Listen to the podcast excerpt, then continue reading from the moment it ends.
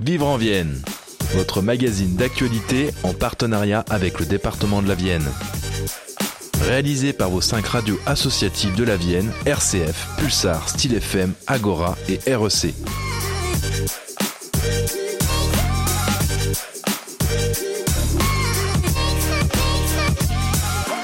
Bonjour à toutes et à tous, bienvenue dans votre magazine Vivre en Vienne, le magazine d'actualité co-créé par vos radios locales.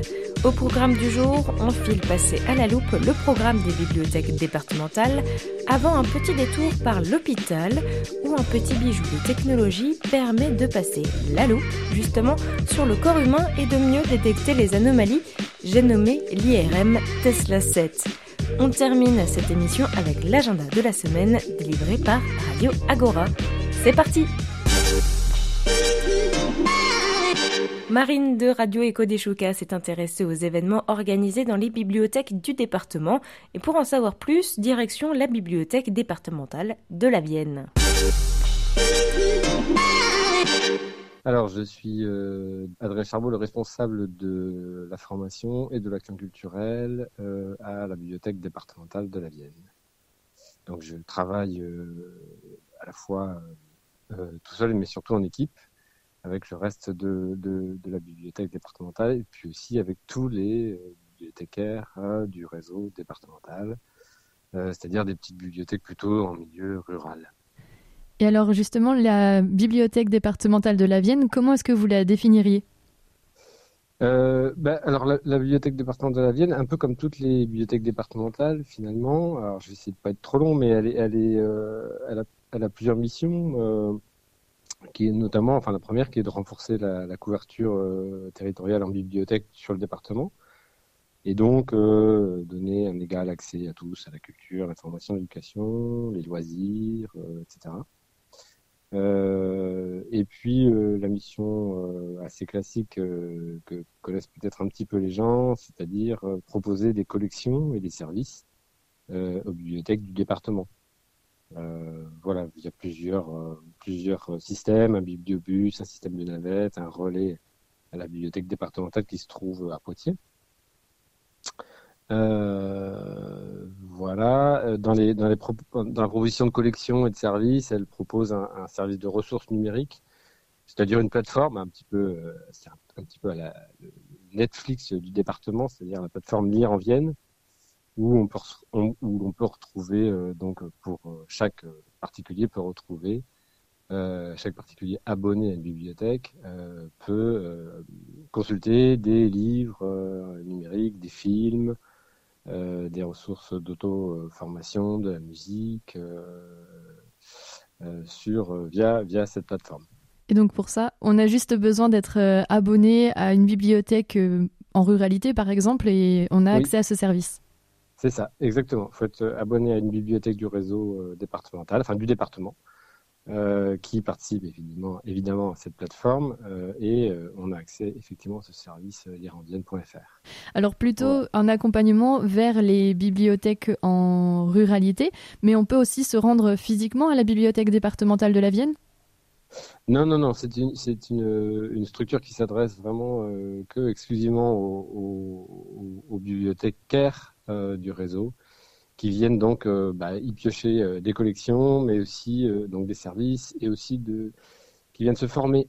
J'en ai pas parlé, mais on contribue à la formation de, des agents et, bénévoles du réseau. Ça, ça, représente à peu près quand même 800, enfin près, près de 900 personnes, c'est-à-dire 150 salariés, 740 bénévoles qui travaillent activement dans les bibliothèques du département. Donc c'est un peu les coulisses des bibliothèques en ruralité. Oui, oui, c'est ça, c'est ça. C'est un petit peu les coulisses, exactement. Alors justement, on va venir sur ces bibliothèques puisqu'on peut voir que vous les accompagnez et que vous co-organisez des événements avec eux. Comment ça se passe tout ça? Eh bien, alors euh, là, euh, c'est le volet un petit peu donc euh, de la de l'action culturelle, euh, qui est un mot un peu barbare peut-être, mais euh, qui simplement correspond à des à des rencontres que l'on organise effectivement que l'on co-organise et que l'on cofinance avec les bibliothèques euh, du département. Euh, ça peut aller de la, de la rencontre euh, littéraire assez classique avec un auteur à des ateliers euh, jeux vidéo, de jeux vidéo avec des casques de réalité virtuelle, de la programmation de robots etc. Donc des ateliers pour à, destination des adultes, mais aussi et, principalement des enfants. On, on, organise des expositions d'envergure aussi, des expositions autour du livre d'artistes, des expositions aussi sur le thème de la citoyenneté euh, dans la, de la science et de la citoyenneté, qui sont euh, donc des expositions, là encore, à destination de tous les publics, euh, les adultes, les plus jeunes, etc. Et puis on organise aussi des. Alors je ne parle pas de tout ce qu'on organise, mais je, je, je, je, mets en lumière quelques-unes. on organise aussi une résidence d'écrivains sur un, mois. donc on accueille quatre écrivains d'envergure nationale qui vont mener des ateliers d'écriture avec des collégiens. Euh, cette année, ça se passe au collège de Neuville. Et, euh, et donc, on aura une journée euh, au collège, là, le 6 février, une journée de, restitution de cette, euh, on appelle ça la folle journée des noms, euh, des noms NON, qui restitue un mois de, de résidence dans ce collège. Et alors, pour ces événements, ce sont les bibliothèques qui viennent vers vous ou vous avez des propositions aussi? Oui, ça vient un peu des deux. Euh, effectivement, euh, on a des, bibliothèques, des équipes de bibliothèques et des lecteurs qui peuvent nous solliciter euh, en nous disant voilà, nous on aimerait bien faire venir tel auteur. Par exemple, je donne un exemple très concret. Gilles Marchand, qui a eu le, prix des libraires en 2023 avec son livre Le Soldat désaccordé, viendra à la médiathèque de Nieul d'Espoir vendredi 2 février à 20h.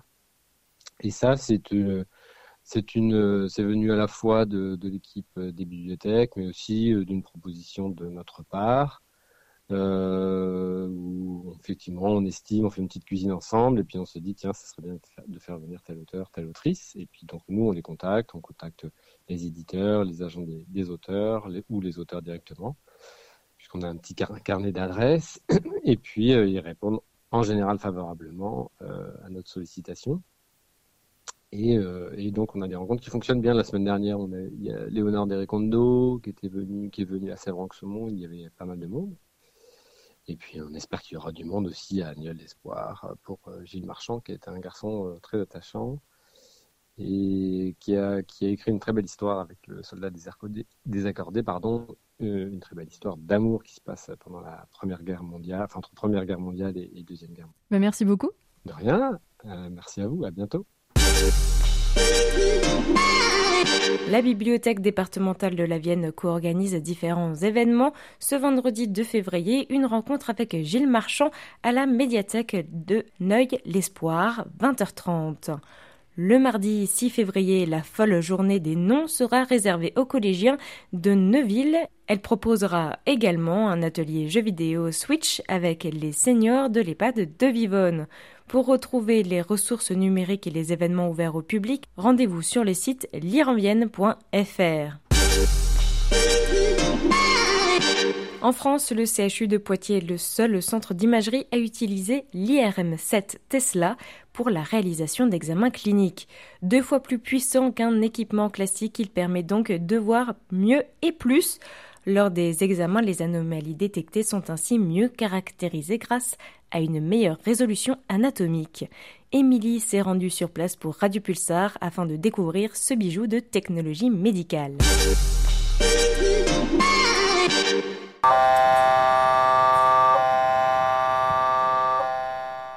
Vous venez d'entendre le son de l'IRM 7 Tesla du CHU de Poitiers.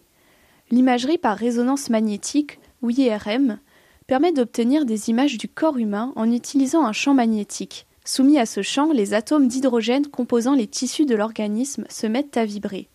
Les signaux qu'ils émettent vont ensuite être retranscrits en images. Cette IRM 7 Tesla du CHU de Poitiers est une machine hors norme de 20 tonnes permettant d'obtenir des images d'une grande précision, comme nous l'explique Mathieu Naudin, ingénieur de recherche au CHU de Poitiers.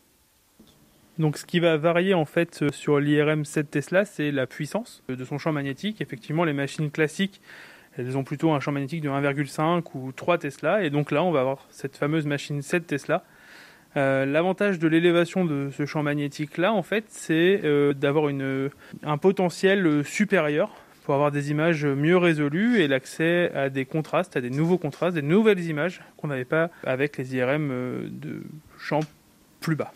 Parmi les trois IRM 7 Tesla françaises, celle-ci est la seule à prendre des patients pour des examens cliniques, renforçant le rayonnement du pôle d'imagerie par résonance magnétique de Poitiers au niveau national et international. Alors on est les premiers en France à avoir euh, euh, le droit de passer des patients dedans. Il en existe d'autres qui font de la recherche clinique, euh, les, IRM de Marseille et de, Saclay. Néanmoins, c'est sur cette machine-là, effectivement, qu'on va avoir un très gros flux de patients comparé à, nos collègues français. Ça permet à, Poitiers, en fait, dans ce domaine particulier, de pouvoir rayonner sur le plan national et international grâce à cette machine et aux équipes qui la composent, donc les médecins, les manip radio et les ingénieurs et la recherche associée. Au sein de toute cette équipe de professionnels travaillant sur l'IRM, nous retrouvons Christophe Pagot, manipulateur radio, qui nous explique en quoi consiste son travail au plus près des patients.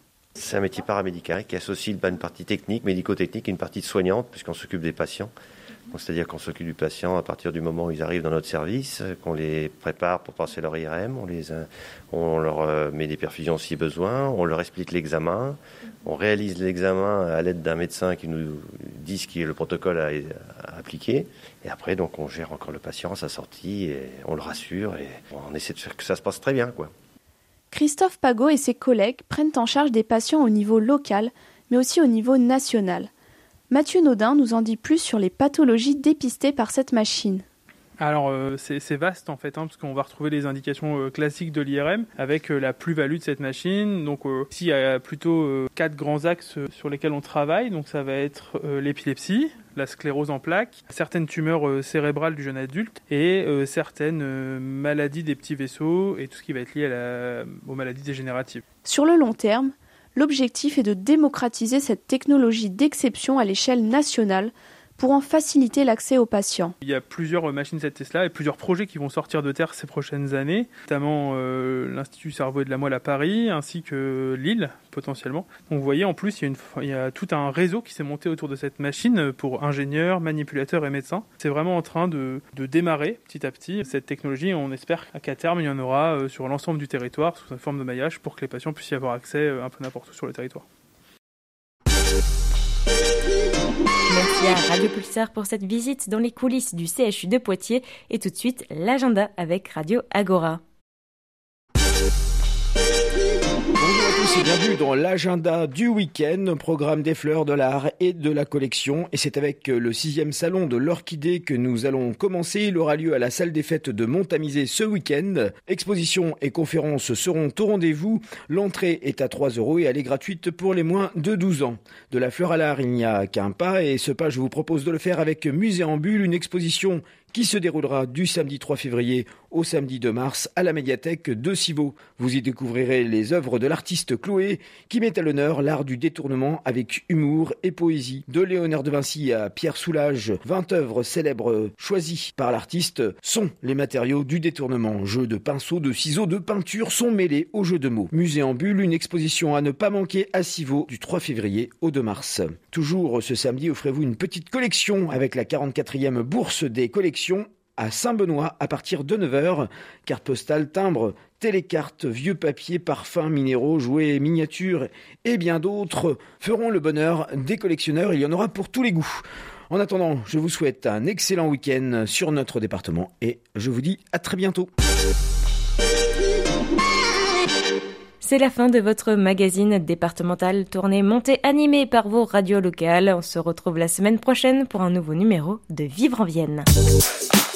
C'était Vivre en Vienne, votre magazine d'actualité réalisé par vos cinq radios associatives de la Vienne, RCF, Pulsar, Style FM, Agora, REC et en partenariat avec le département de la Vienne.